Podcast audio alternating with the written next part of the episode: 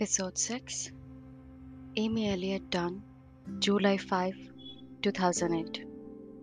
I'm fat with love, husky with order, morbidly abyss with devotion. A happy, busy bumblebee of marital enthusiasm. I positively hum around him, fuzzing and fixing. I have become a strange thing. I have become a wife. I find myself steering the ship of conversations, bulkily, unnaturally, just so I can say his name aloud. I have become a wife. I have become a bore. I have been asked to forfeit my independent young feminist car. I don't care. I balance his checkbook. I trim his hair. I've gotten so retro. At one point, I probably used this word pocketbook, shuffling out the door in my swingy tweed coat my lips painted red, on the way to the beauty parlor. Nothing bothers me. Everything seems it like. It'll turn out fine. Every bother transformed into an amusing story be told over dinner. So, I killed a hobo today, honey. we have fun. Nick is like a good stiff drink. He gives everything correct perspective. Not a different perspective, the correct perspective. With Nick, I realize it actually truly doesn't matter if the electricity bill is a few days late, if my latest quiz turns out little lame. It doesn't matter if the new Amazing Amy book has been well and duly scotched, the reviews vicious, the sales a stunning plummet after a limp start. It doesn't matter what color I paint our room, or how late traffic makes me, or whether our recycling really, truly does get recycled. Just level with me, New York does it. It doesn't matter because I have found my match. It's Nick, laid back and calm, smart and fun, and uncomplicated, untortured, happy, nice, big Venice. All the stuff I don't like about myself has been pushed to the back of my brain. Maybe that is what I like the best about him the way he makes me. Not makes me feel, just makes me.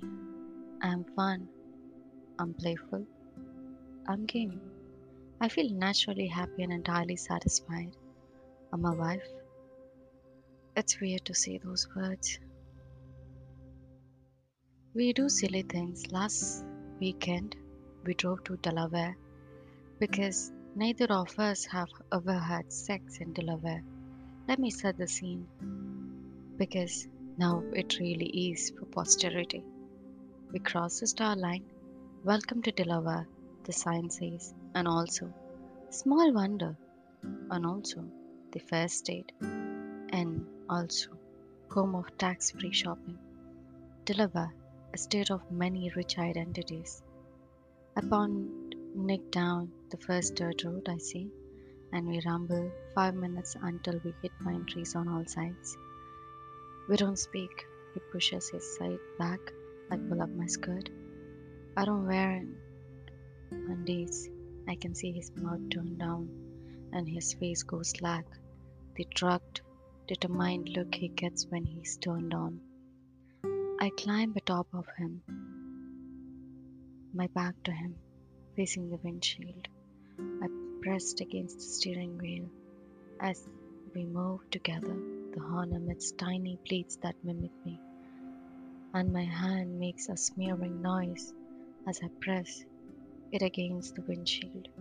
Nick and I can come anywhere. Neither of us gets stage fright. It's something we are born both rather proud of then we drive right back home. I eat beef jerky and ride with bare feet on the dashboard. We love our house, the house that amazing Amy built. A Brooklyn brownstone my parents bought for us, right on the promenade, with the big widescreen view of Manhattan. It's extravagant. It makes me feel guilty, but it's perfect. I paddle the spoiled rich girl vibe where I can. Lots of DIY. We painted the walls ourselves over two weekends spring green and pale yellow and velvety blue. In theory, none of the colors turned out like we thought they would, but we pretend to like them anyway. We fill our home with knickknacks from flea markets. We buy records for Nick's record player. Last night we sat on the old Persian rug, drinking wine and listening to the vinyl scratches as the sky went dark and Manhattan switched on. And Nick said, This is how I always pictured. This is exactly how I pictured it. On weekends, we talk to each other under four layers of bedding, our faces warm under a sunlit yellow comforter. Even the floorboards are cheerful. There are two old creaky slats that call out to us as we walk in the door. I love it. I love that it is ours. That we have a great story behind the ancient floor lamp or the mishap in clay mug that sits near our coffee pot, never holding anything but a single paperclip. I spend my days thinking of sweet things to do for him. Go buy a peppermint soap that will sit in his palm like a warm stone. Or maybe a slime slice of throat that I could cook and serve to him. An ode to his riverboat days. I know I'm ridiculous, I love it though. I never knew I was capable of being reckless over a man. It's a relief. I even swoon over his socks which he manages to shed in adorably tangled poses, as if a puppy carried them in from another room. It is our one year anniversary, and I'm fat with love, even though people kept telling and telling that first year was going to be so hard, as if we were naive children marching off to war. It wasn't hard. We are meant to be married. It is our one year anniversary and Nick is leaving work at lunchtime. My treasure one awaits him. The clues are all about us, about the past year Whenever together. my sweet hubby gets a cold, it is this dish that will soon be sold. Answer. The Tom Yum soup from Thai Town on Preston Street. The manager will be there this afternoon with a taster bowl and the next clue. Also, McMahon's in Chinatown, and the Al- Alice statue at Central Park. A grand tour of New York will end at the Fulton Street Fish Market, where we'll buy a pair of beautiful lobsters and I'll hold the container in my lap as Nick jitters nervously in the cab beside me. We'll rush home and I'll drop them in a new pot on our old stove with all finesse of a girl who has lived many Cape summers, while Nick giggles and pretends to hide in fear outside the kitchen door. I had suggested we get burgers. Nick wanted us to go out, five star, fancy, somewhere with a clockwork of courses and name dropping waiters. So the lobsters are perfect in between. Lobsters are what everyone tells us that Marriage is about compromise.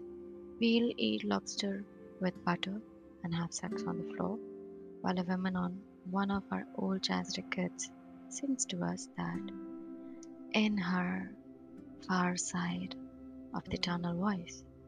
We'll get slowly lazy drunk on good scotch, next favorite. I'll give him his present, the monogram stationery.